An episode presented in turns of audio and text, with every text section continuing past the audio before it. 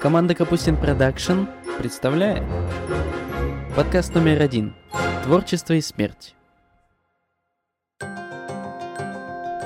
Наше восприятие творчества очень похоже на восприятие смерти. Она воспринимается либо как конец жизни, либо как ее продолжение в лучшем мире или худшем, это зависит от земной жизни. При этом без страшного суда не обойтись, ведь справедливость должна быть восстановлена, ведь должна же быть карма. Бытовое сознание не отличает. Где здесь христианство, где ислам, а где греческие атомисты, но более того, это сознание не знает альтернатив. Вот австралийские аборигены, например, считают, что после смерти души будут возвращены к вечному сну – Ацтеки верили в четыре царства смерти по числу сторон света, и три царства — это как бы вариации рая, а э, одно царство — это Шеол, ну или ад, Тартар и все такое. Религия Вуду говорит о растворении духов вечной космической энергии после 16 попыток перерождения. А вот гностики, это такое квазихристианское течение первых веков, вообще полагали, что смерть это ловушка перерождения. Так что сама жизнь становится вечной мукой. Ты никак не можешь умереть, ты постоянно должен перерождаться. Ты обречен на перерождение. Но нет, мы все равно находимся в этом нашем европейском мифе. Мифе о смерти, у которой два конца, как бы либо конечный, либо это только начало.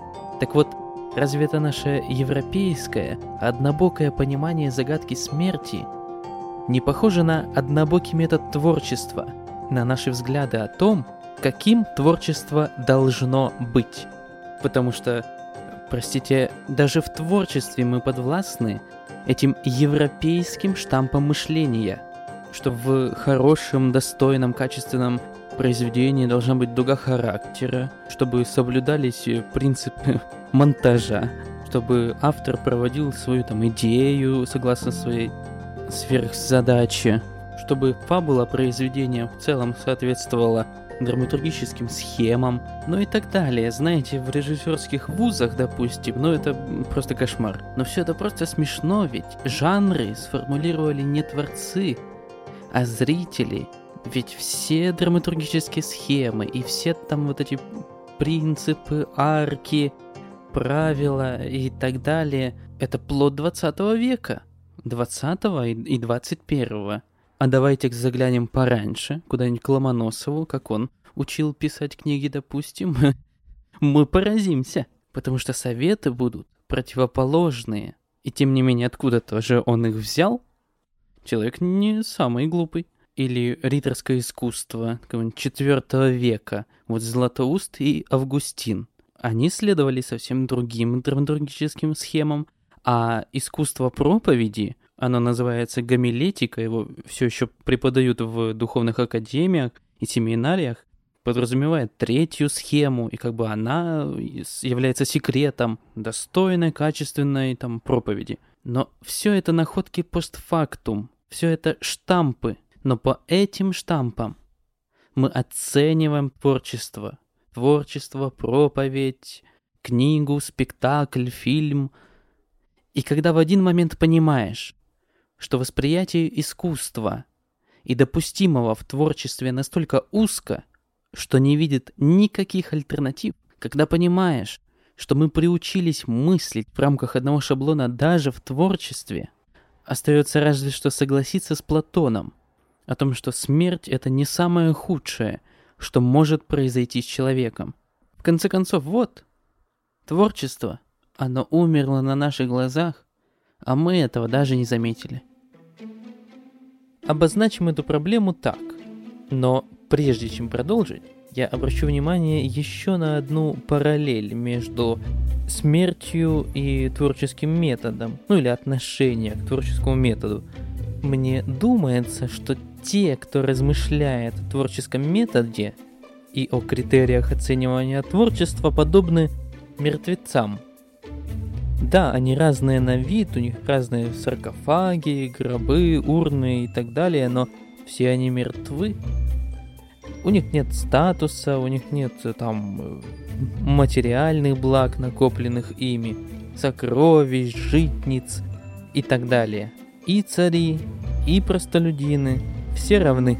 Как, в общем-то, заметил Марк Аврелий, что смерть уравняла Александра Македонского с его погонщиком мулов, так и наша культура, наш способ погружения в нее, наш способ работы с культурой сделал из нас одинаковых мертвецов с блокнотиками, в которых есть чек-лист.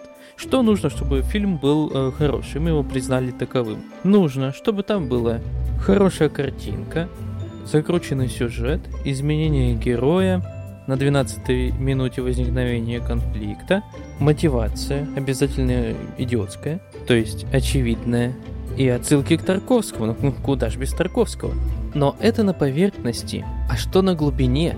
А на глубине требования невозможного, требования идеала, соответствующего тем критериям, общим для всех, которые, если честно, не понять, откуда берутся. В этой части я не буду говорить об этих требованиях конкретно. Сейчас мне нужно сфокусировать внимание на том, что зритель, каждый из нас, с нашим набором критериев, самим фактом существования этого набора говорит каждому творцу, каждому, даже тому, который еще не начал придумывать свой проект, может быть гениальный.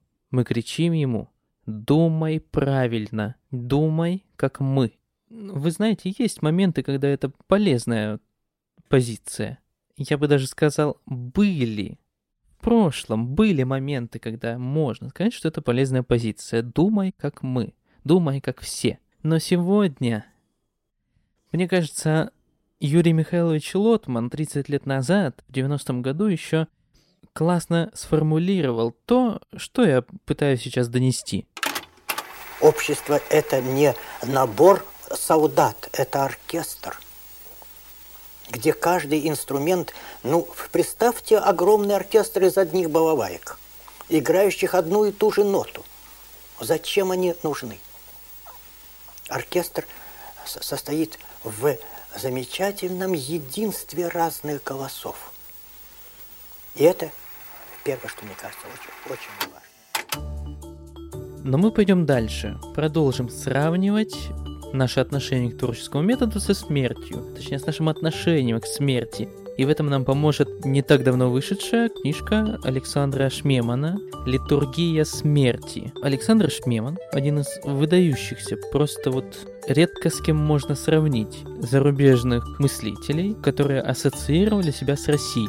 Он жил во Франции, Эстонии, Америке и преподавал историю церкви и литургику в специальных учреждениях. Этот человек поразительный и поразительный настолько, что о нем сейчас почему-то, наверное, ввиду его гениальности, даже совершенно не церковные люди, совершенно сепарирующие себя от религии, они делают о нем передачи. Другой вопрос, какой образ они подсовывают в этих передачах вместо образа отца Александра, но я думаю, об этом я еще сделаю подкаст. Так вот, Александр Шмеман давно умер, все его книги, работы были уже изданы, но недавно. Те, кто особенно э, Александра Шмемана почитают, нашли таки человека, у которого есть записи факультативных лекций Александра Шмемана о смерти, о смерти и ее понимании в современной ему культуре 70-х годов. Эти лекции когда-то были записаны на магнитофон, потом человек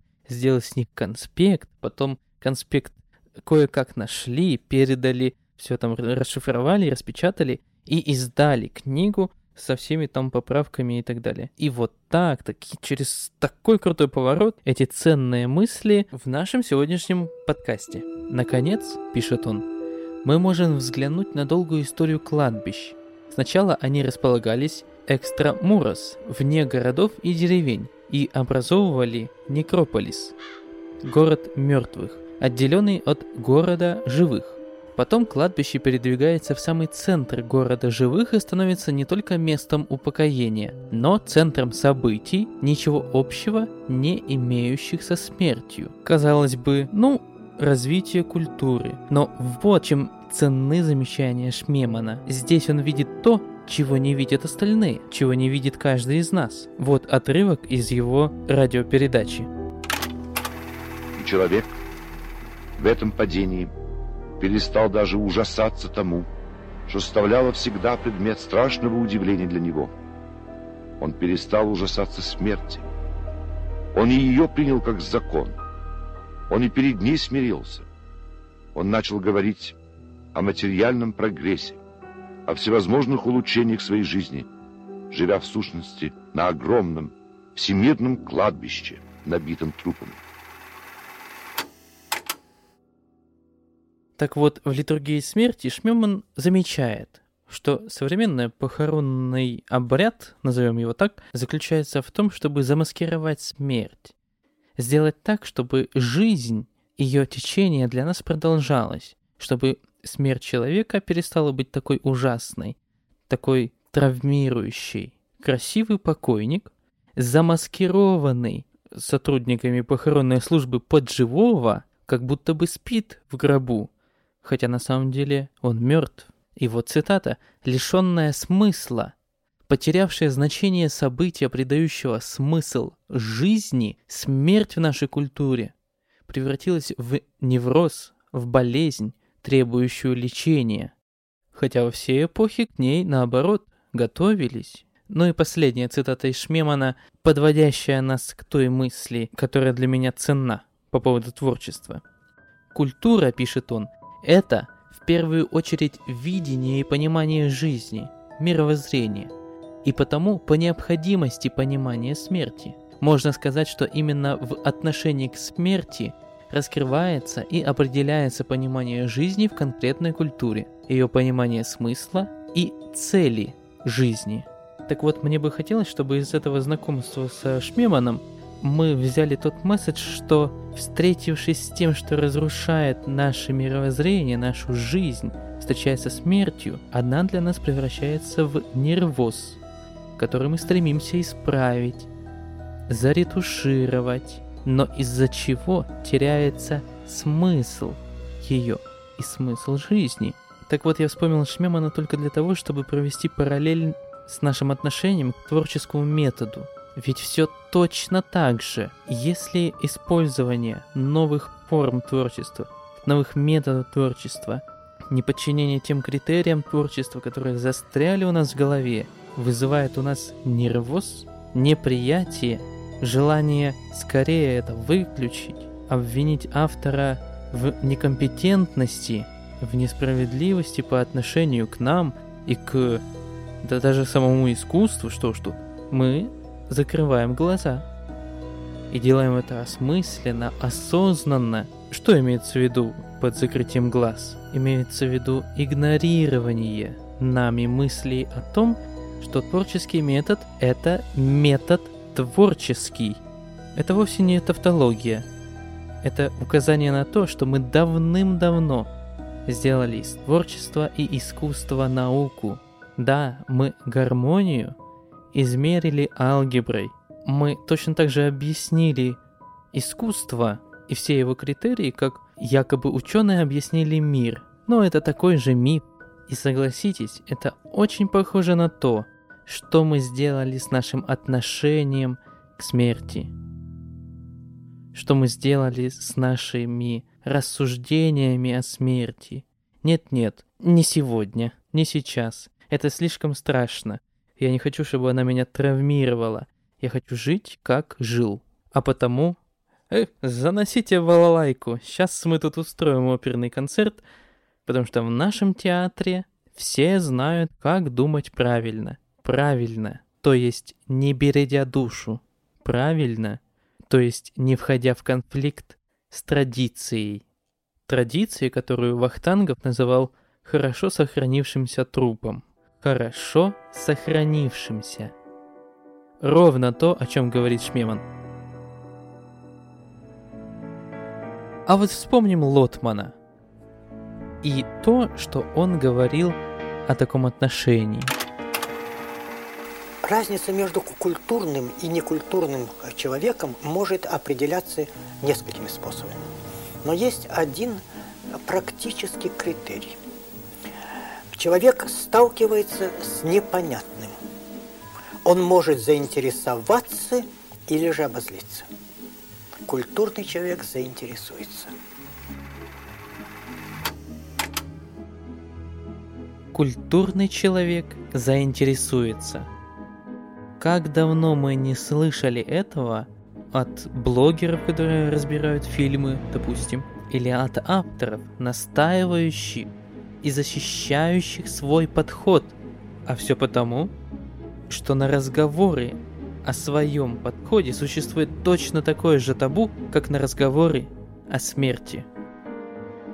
А между тем, еще один очень умный человек, Сунь Цзы, в качестве первой из пяти ловушек, в которые может попасть командующий, ставит такую. Опрометчивое игнорирование смерти может на самом деле закончиться смертью. Я перефразирую. Опрометчивое игнорирование размышлений о творческом методе и свободе творческого метода может создать этот творческий метод.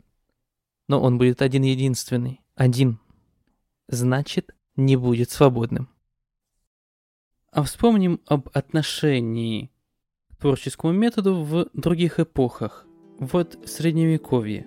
Если мы посмотрим на Запад, на развитие архитектуры, когда из базилики, обычного места собрания, христиане, развивая один другого, продвигая и с каждым новым мастером корректируя творческий метод предыдущего мастера, создают Шардский собор, создают готику, который в том числе, которую развивают они и потом, и, и которые находят множество направлений – множество свобод для того, чтобы двигаться дальше. На Востоке возьмем, допустим, икону. Вы только подумайте, вот Андрей Рублев трансформирует очень свободно, в общем-то не задумываясь, трансформирует канон православной иконы, вынося трех ангелов из сюжета гостеприимства Авраама, выносит трех ангелов на передний план, убирает Авраама, как будто ненужного, хотя вся история упомянута о нем,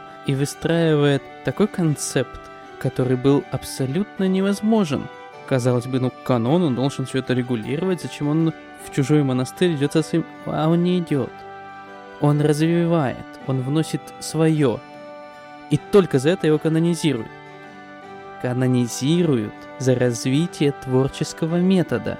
А теоретическое развитие творческого метода и отношения к нему в средневековье, когда эти голоса не переплетаются, когда из них не создается что-то единственно верное, а присутствует голос псевдо Дионисия, Фомы Аквинского и других схоластов, это свобода в чистом виде. Но чуть позже Шиллер в письмах об эстетическом воспитании человека пишет, как же характеру облагородиться под влиянием варварского государственного строя. Ради этой цели нужно найти орудие, которого у государства нет, и открыть для этого источники, которые сохранили бы при всей политической испорченности свою чистоту и прозрачность. Теперь я достиг той точки, которые были направлены все мои предшествующие рассуждения. Это орудие искусства. Эти источники открываются в его бессмертных образцах.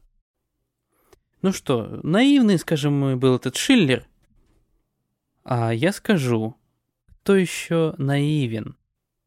Шиллер, который оказал такое сокрушительное влияние на литературу, или мы, которые уже, ну просто отказались думать о том, а что действительно может дать осмысление искусства, и более того, что нам уже дает игнорирование размышлений об искусстве. А дальше, пожалуй, мне не обойтись без цитаты из Лотмана, из его бесед о русской культуре. Это из книги, в передачах, которые записывались, этих слов нет. Лотман пишет.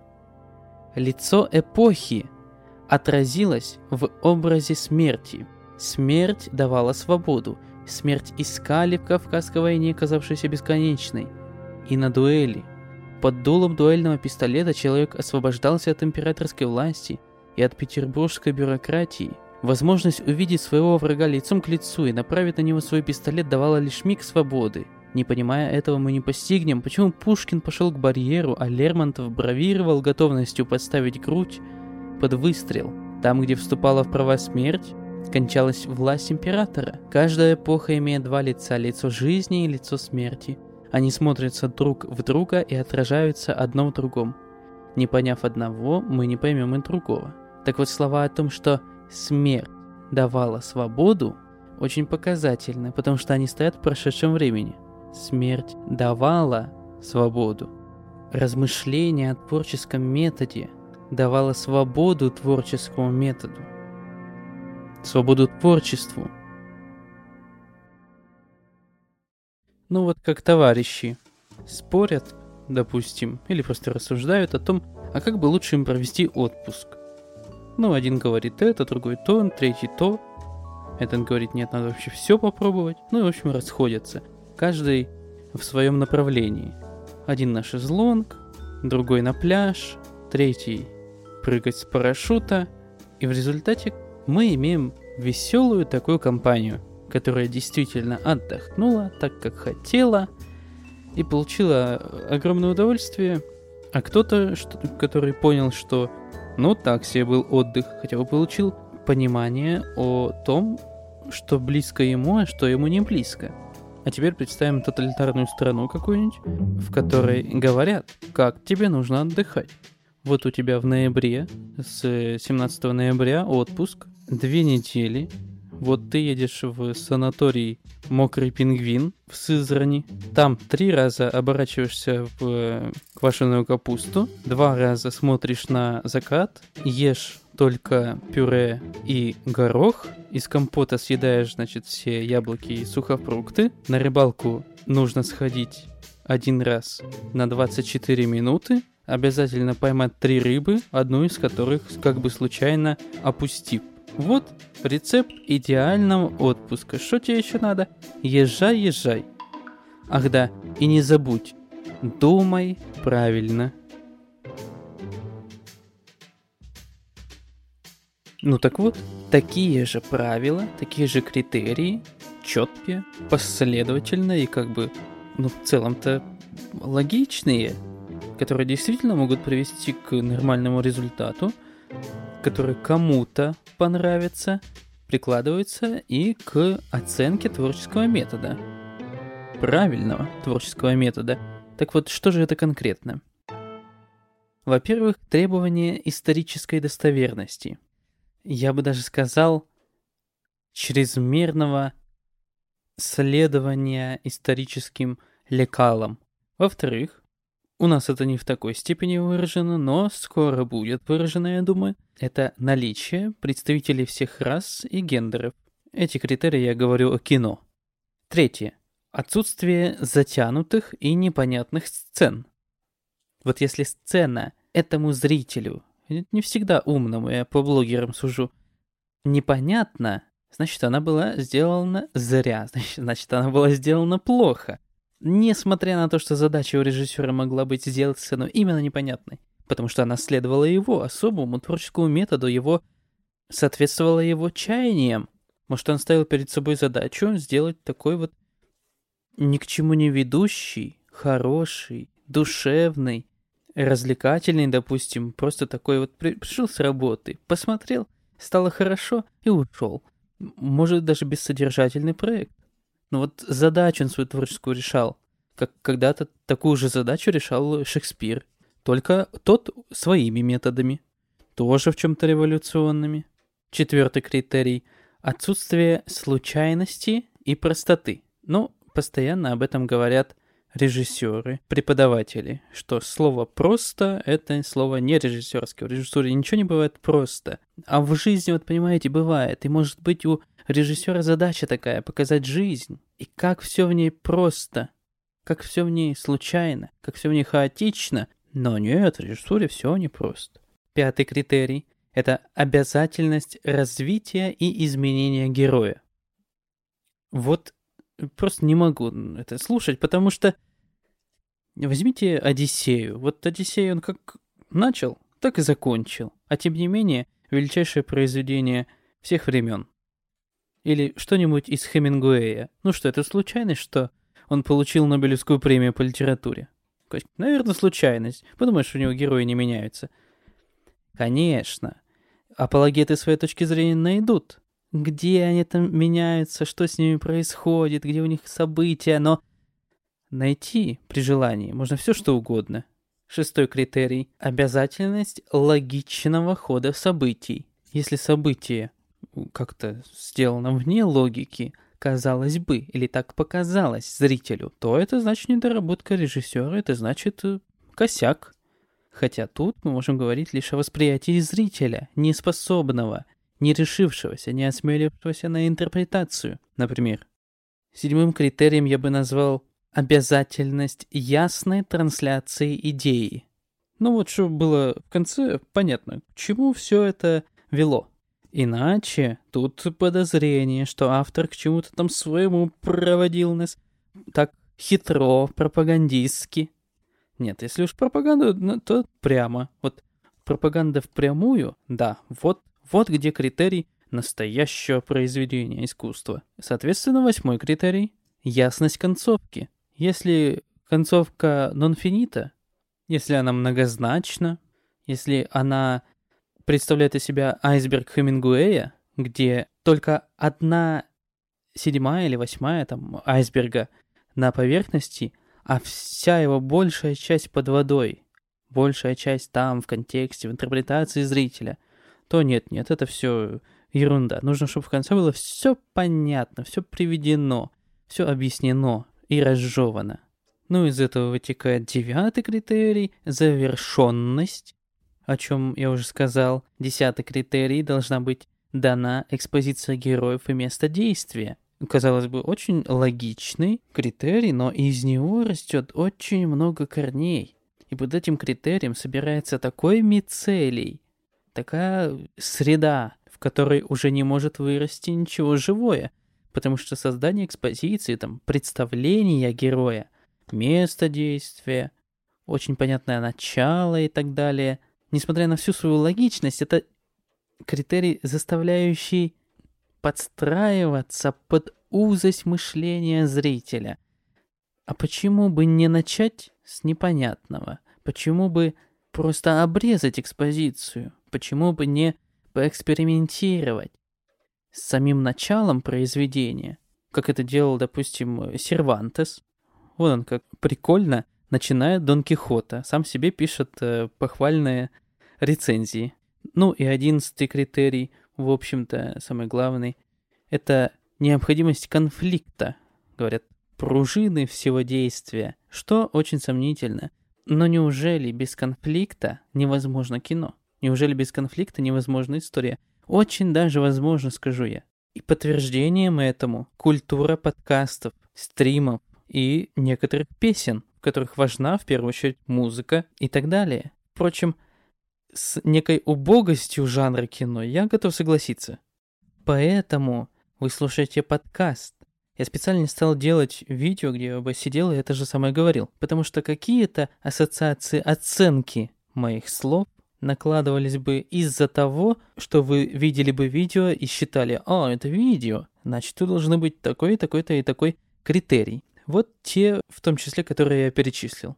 Но о чем все эти критерии? Если все их сложить и представить как один общий целостный критерий, по которому можно судить все, то он будет звучать так. Хороший фильм отвечает требованиям понятной и точной передачи однозначной информации. Так вот, понятная и точная передача однозначной информации – это уже не искусство.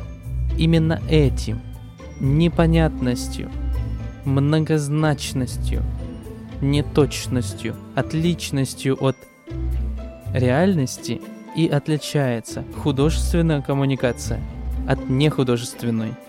Поэтому я и говорю, что искусство умерло, а мы этого не заметили.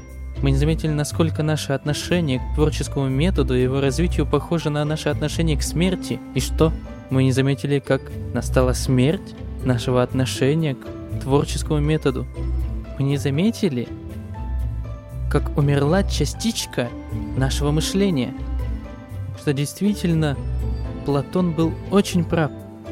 когда сказал, что смерть – это не самое страшное, что может произойти с человеком. Но искусство еще живо, и вот я надеюсь, что когда оно умрет, кто-то его да воскресит. И меня, кстати, тоже. В нашем выпуске упоминались такие труды, как «Литургия смерти», «Письма об эстетическом воспитании человека», «Искусство войны» и «Беседа о русской культуре». Если вам понравилось и вы хотите продолжения, оставьте хотя бы крохотный комментарий и подпишитесь на нас. Всего вам самого лучшего. Пока.